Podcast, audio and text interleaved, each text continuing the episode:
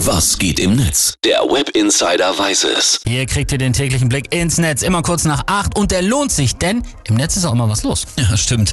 Morgen ist ja wieder St. Martin. Generell ist ja im November auch der perfekte Monat, um mit den Kiddies rauszugehen und eben Laterne zu gehen.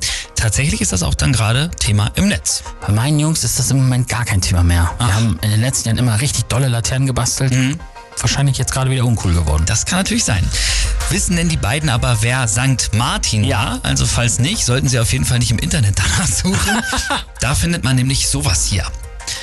Bald ist wieder St. Martin und wir gedenken Martin, der in seiner warmen The North Face Jacke mit seinem Lime-Scooter an dem Obdachlosen am Bahnhof vorbeigefahren ist und dann auf Facebook geschrieben hat, dass man doch mal was machen sollte. Sehr schön.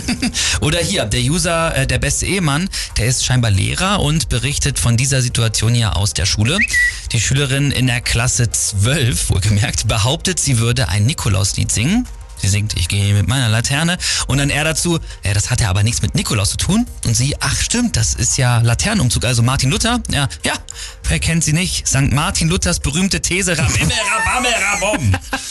Oh Mann, ja. Ah, ich kann es mir direkt vorstellen. Ich bin froh, dass meine Kids noch nicht so gut mit dem Internet umgehen können. Ja, aber. Radio können sie auf jeden Ja. Fall. Und dann sind sie auch nicht vor uns beiden sicher. Nein. Und vor allem vor unseren Flachwitz. Oh nein, mach's nicht. Äh, äh, nein. Also St. Martin fragt, na, Nein. Gefällt dir mein Mantel? Und der Bettler, naja, teils, teils.